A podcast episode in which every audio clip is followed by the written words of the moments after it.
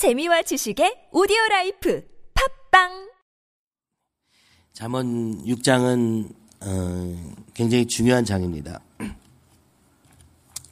잠언이 1장에서 9장까지가 어, 아버지가 아들에게 전하는 어, 담화로 되어 있습니다.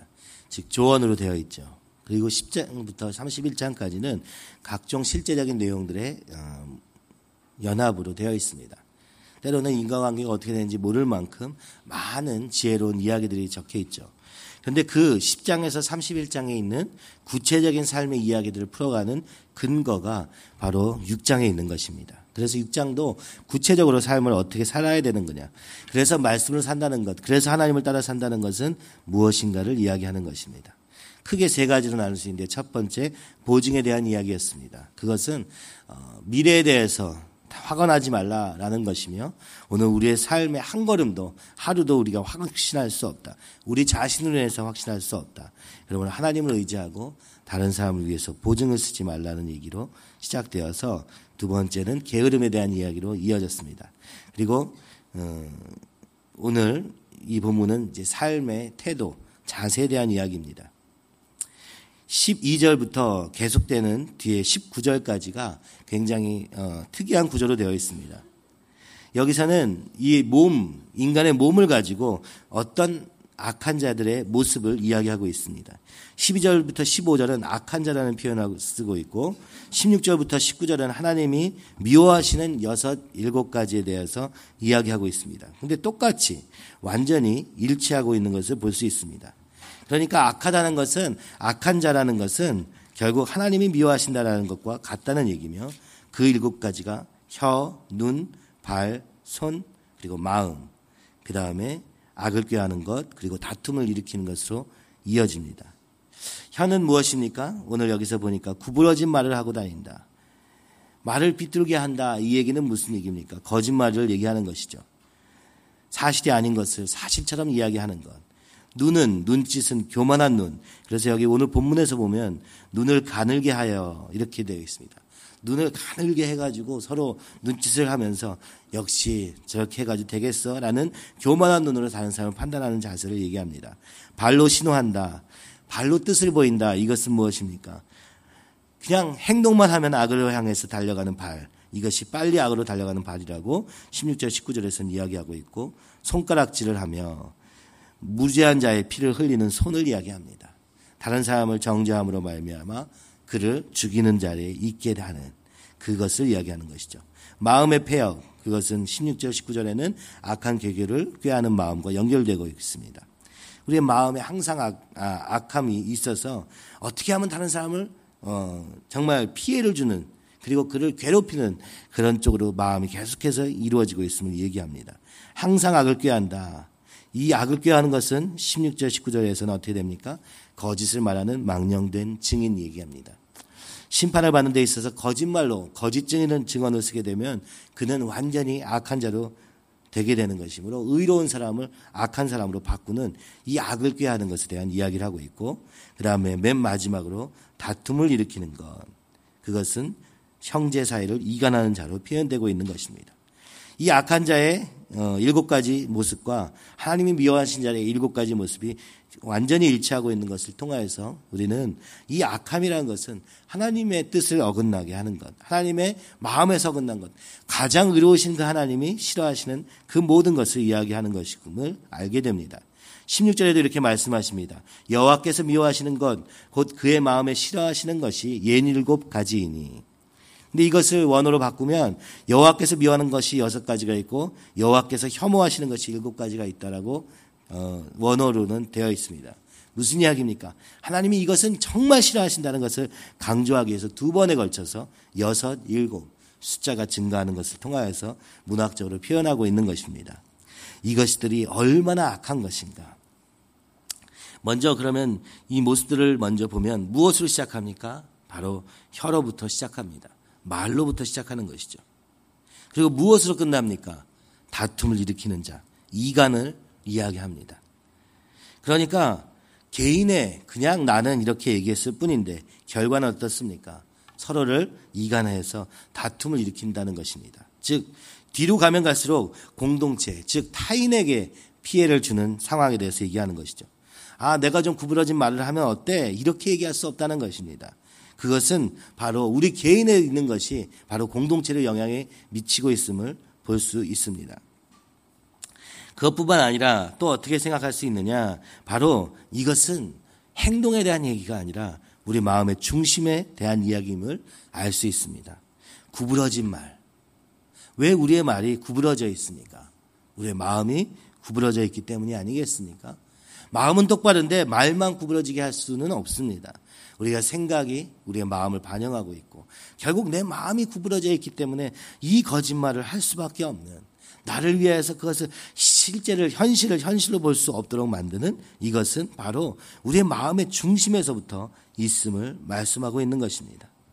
그러므로 이 하나님이 미워하신다는 것은 행동을 얘기하는 것이기도 전에 먼저 우리의 마음에 비뚤어진 것, 하나님을 향하지 않음으로 말미암아 비뚤어질 수밖에 없음을 전제하고 있음을 볼 수 있습니다. 그래서 이 개인에서부터 시작된 죄악은 공동체에 당연히 영향을 미치며 우리 마음에서 시작된 것은 당연히 내 삶에 영향을 미치고 있는 이 인과관계가 분명하게 보이는 것이 오늘 본문입니다. 그리고 이 모든 것이 우리의 몸의 지체로 연결되어 있습니다. 혀, 눈, 발, 손, 마음, 불의, 이간, 이 모든 것은 결국 몸의 지체와 연결되어 있는 것을 보면서 그렇구나, 우리가 믿는다, 우리가 이제 하나님의 뜻을 위해서 살겠다라고 결단하는 데서 끝나면 실제적이지 않다는 것이죠. 우리의 몸에, 우리의 눈에, 우리의 혀에, 발에, 손에, 마음에 영향을 미치지 못한다면 그것은 어, 하나님을 따른다고 원하지만 그러나 그렇게 살지는 않는 삶임을 보여주면서 이 하나님을 경외한다는 것, 이 말씀대로 산다는 것은 굉장히 실제적이며 구체적인 행동인 것임을 오늘 얘기하고 계시는 것입니다. 우리 모두가 그렇습니다. 다 하나님의 뜻대로 살고 싶고 하나님의 사랑하며 살고 싶습니다. 그 표현을 우리가 여러 가지로 할 수 있습니다. 그러나 자문은 이야기합니다. 우리의 삶의 기반이 완전히 깔려져 있지 않으면 사실은 이게 실질적으로 진짜 하나님을 경외하고 말씀대로 사는 삶에서 어긋난다. 왜냐? 하나님이 이것은 싫어하시는 것이기 때문이다. 이러한 행동들은 싫어하시는 것이라고 확언하고 계시는 것입니다. 우리가 이 죄들을 보면서 아, 다시 한번 어, 하나님 앞에 서서 우리의 모든 삶을 돌아봐야 될 이유가 바로 여기에 있음을 볼 수 있습니다.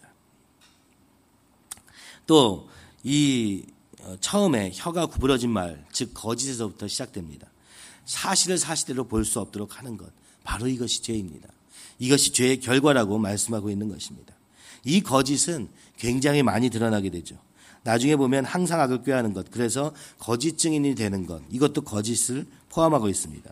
그리고 형제 사이를 이간하는 것도 그것이 현실을 꼬아서 서로를 다툴 수밖에 없도록 말을 내뱉어서 그들을 그 현실로 바라보게 하고 다툼으로 이끌어가는 것입니다.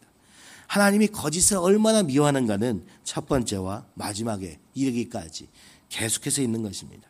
이 거짓은 바로 사단의 속성이기 때문에 이 사단은 우리에게 끊임없이 우리의 마음을 흔들어서 이 거짓을 심고 있다고 말씀하고 있는 것입니다. 그러므로 말씀으로 우리의 마음을 완전히 정결케 하지 않는다면 그렇다면 이 하나님 원하시는 삶은 불가능하다는 것을 볼 수 있는 것입니다. 아, 그래, 거짓말 하지 말아야지. 교만하지 말아야지. 악을 향해서 달려가지 말아야지. 그리고 다른 사람을 정죄하지 말아야지.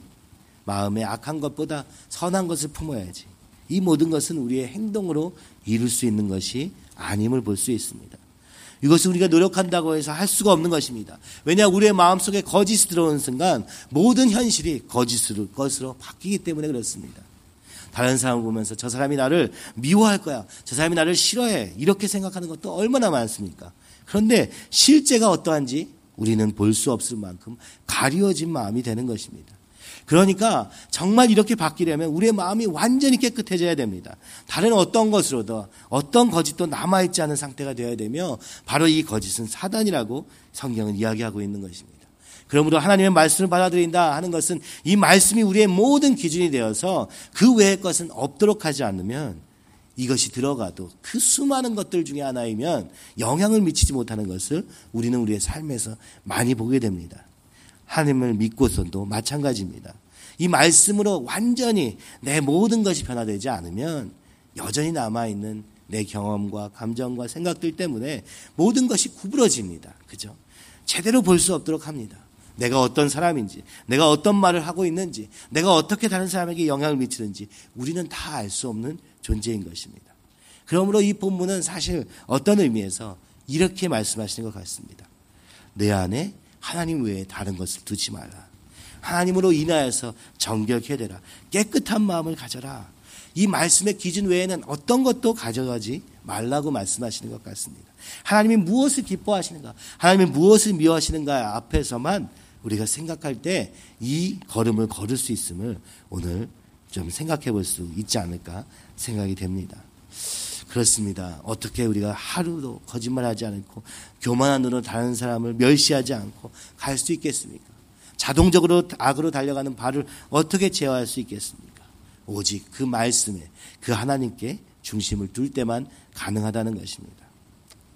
오랜 세월을 주님 밖에서 살던 우리는 어떤 의미에서 수많은 것들이 이미 우리 안에 있습니다. 그래서 하나님, 하나님의 말씀이 더해진다 해도 그 말씀대로 사는 것에 항상 어려움을 느낍니다. 그래서 내 안에 있는 것은 다 내어버리고 오직 주님의 말씀으로 바꾸는 일들을 우리는 해야 할 것입니다. 그리고 우리가 교육을 얘기할 때 바로 이것을 위해서 이 아이들에게는 헛된 것들, 자기의 것들로 쌓지 않고 오직 말씀이 기준되어서 가장 밑바탕에 이 거짓이 없어서 아주 정직해서 정결해서 그래서 하나님의 말씀을 그대로 받고 그대로 순종하는 사람이 되기를 간절히 소원하는 것입니다. 오늘 말씀의 제목을 만약에 붙인다면 하나님이 미워하시는 삶의 태도 일곱 가지라고 말할 수 있을 것입니다. 하나님이 미워하시지 않는 삶을 살려면 처음부터 완전히 주님의 것으로 바뀌는 역사가 있어야 되고 그것을 우리가 스스로 할 수 없기 때문에 예수님이 오셔서 그 보혈의 피로 우리를 깨끗게 하셨다. 정결케 하셨다. 그 위에 다른 것을 섞지 말라. 이 말씀 에 무엇을 더하거나 빼지 말라. 하나님 말씀하시는 이유는 바로 우리 스스로 이 모든 것을 이룰 수 없기 때문에 오직 주님을 의지하며 오늘도 주님을 의지함으로 내일도 주님을 의지함으로 우리가 마지막 날 그 주님을 만날 그날까지 날마다 이 말씀만을 의지함으로 달려가는 저와 여러분이 되기를 간절히 소원합니다. 이 잠언을 읽으면 읽을수록 어떻습니까? 이 잠언의 사람들은 굉장히 아주 분명합니다. 그죠? 삶에 두 가지 길도 없습니다. 한 가지. 하나님이 미워하시는 것은 금하고 하나님이 기뻐하시는 뜻을 향하여서 하나님의 말씀을 따라서 가는 그 기준이 명확한 것입니다. 그죠? 오늘 여기서 보니까 불량하고 악한 자라고 되어 있는 이 말도 우리는 이렇게 선과 악을 나누고, 그죠? 우리 생각에 나름대로 선과 악을 나누고 이것은 괜찮고 이것은 나쁘다 이렇게 생각합니다. 근데 그런 것이 아니라 하나님의 기준 앞에서는 하나님이냐 아니냐만 있는 것입니다. 그래서 불량하다는 말은 원어로는 무가치하다. 악하다는 것은 공허하다. 세상을 짓기 전에 세상의 상태처럼 아무것도 없는 것, 헛된 상태를 이야기하는 것입니다. 선과 악을 얘기할 때 선도 있고 악도 있는 것이 아닙니다. 사실은 선이 있고 그렇지 않을 때 악이 되는 것입니다. 이 사단의 존재는 사실은 큰 것이 아닙니다. 너무너무 무가치하고 너무너무 공허하고 헛된 것에 불과한 것입니다. 행여나 우리가 삶을 살다가 아 악한 자의 서, 어, 잘 되는 것을 보면서 아 저기에도 뭔가 길이 있나 저기에도 뭔가 답이 있나 오늘 본문은 이렇게 얘기합니다.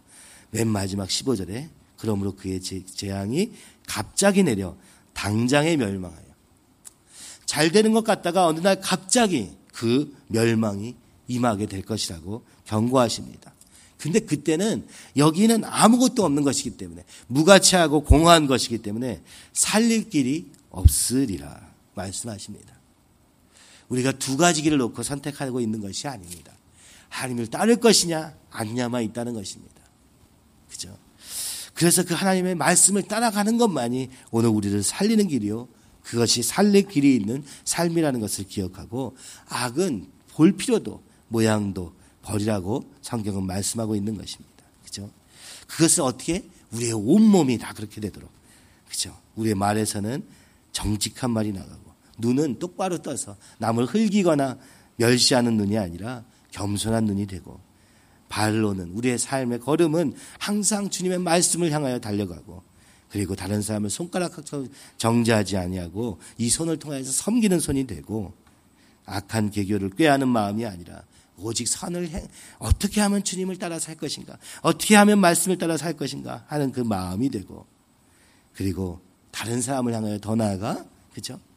다른 사람이 싸우고 있을 때 그 가운데 평화를 이루고 하나님이 바라보시는 바가 무엇인지 알게 하고 각자의 죄악을 드러내서 스스로의 어, 죄악을 바라보고 거기서 회개하는 역사가 있도록 해야지 그것을 서로 다투게 이 교묘한 말로 다툼을 유도하는 것 이것은 하나님이 기뻐하시지 않는다. 이것은 하나님이 기뻐하시지 않는 길을 가고 있는 자의 결과라고 말씀하고 있는 것입니다. 우리 마지막으로 로마서 6장 12절과 13절 혹시 어, 화면으로 보여주실 수 있으면 로마서 6장 12절에서 13절 우리 찾으시고 보시면서 같이 읽어보도록 하겠습니다. 로마서 6장 12절 13절입니다. 음, 네, 앞에 나왔 어, 로마서 6장 12절 13절입니다. 네, 찾으시죠? 음, 네, 저기 나왔습니다. 같이 읽어보시죠. 그러므로 너희는 죄가 너희 죽을 몸을 지배하지 못하게 하여 몸의 사역에 순종하지 말고 또한 너희 지체를 불의의 무기로 죄에게 내주지 말고 오직 너희 자신을 죽은 자 가운데서 다시 살아난 자 같이 하나님께 드리며 너희 지체를 의의 무기로 하나님께 드리라. 여러분 오늘 본문은 이렇게 얘기하는 것이죠. 오늘 우리의 모든 지체가 악을 향해서 달려가는 이 헛된 삶을 가지 말아라. 이것이 하나님이 미워하시는 삶의 태도이다. 로마서는 우리에게 말씀하십니다. 우리를 위해서 이 죽을 유체를 위해서 이 죽음을 향해서 달려가는 우리 육체를 위해서 자기 자신을 주셔서 그죠? 우리를 죽은 자가 대해서 다시 살리신 예수 그리스도의 피를 힘입어서 오늘 너희 지체를 의의 무기로 하나님께 드리라고 권면하고 있습니다. 우리 모두 오늘 하루를 살면서 주님, 주님이 기뻐하시는 삶, 사람이 되기를 원하며 주님이 기뻐하시는 것만을 추구하는 삶이 되기를 간절히 소원하오니 주님 인도하여 주시옵소서. 우리의 지체가 죄를 향해서 달려가는 이 헛되고 무가치한 삶으로 향하지 않도록 주님 붙잡아 주시옵시고 오직 우리 지체를 의의 무기로 하나님께 드림으로 이 지체를 통하여서 하나님이 역사하시는 걸음이 되는 하루가 되게 하여 주시옵소서. 나는 할 수 없사오니 오늘도 주님의 보혈을 의지하며 나아갑니다. 십자가에서 나를 위해서 죽기까지 사랑하시며 나를 다시 달리신 이 구원의 십자가를 붙잡사오니 주님 우리의 걸음을 인도하여 주시옵소서. 그래서 나 개인만 아니라 우리의 공동체가 내가 속한 그 공동체가 다시 하나님의 기준으로 회복되는 놀라운 역사가 있게 하여 주시옵시고 다시 하나님의 뜻을 이루어가는 그래서 우리가 함께 교회로 모여 이 교회를 통하여서 세상을 이렇게 하나님의 뜻대로 세워가는 그런 걸음이 오늘 우리의 한 걸음에서부터 시작되게 하여 주시옵시고 오늘 우리의 말에서부터 시작되게 하여 주시옵시고 우리의 관계에서부터 시작되게 하여 주시옵소서. 이 시간에 주님을 크게 세 번 외치면서 함께 기도하시겠습니다.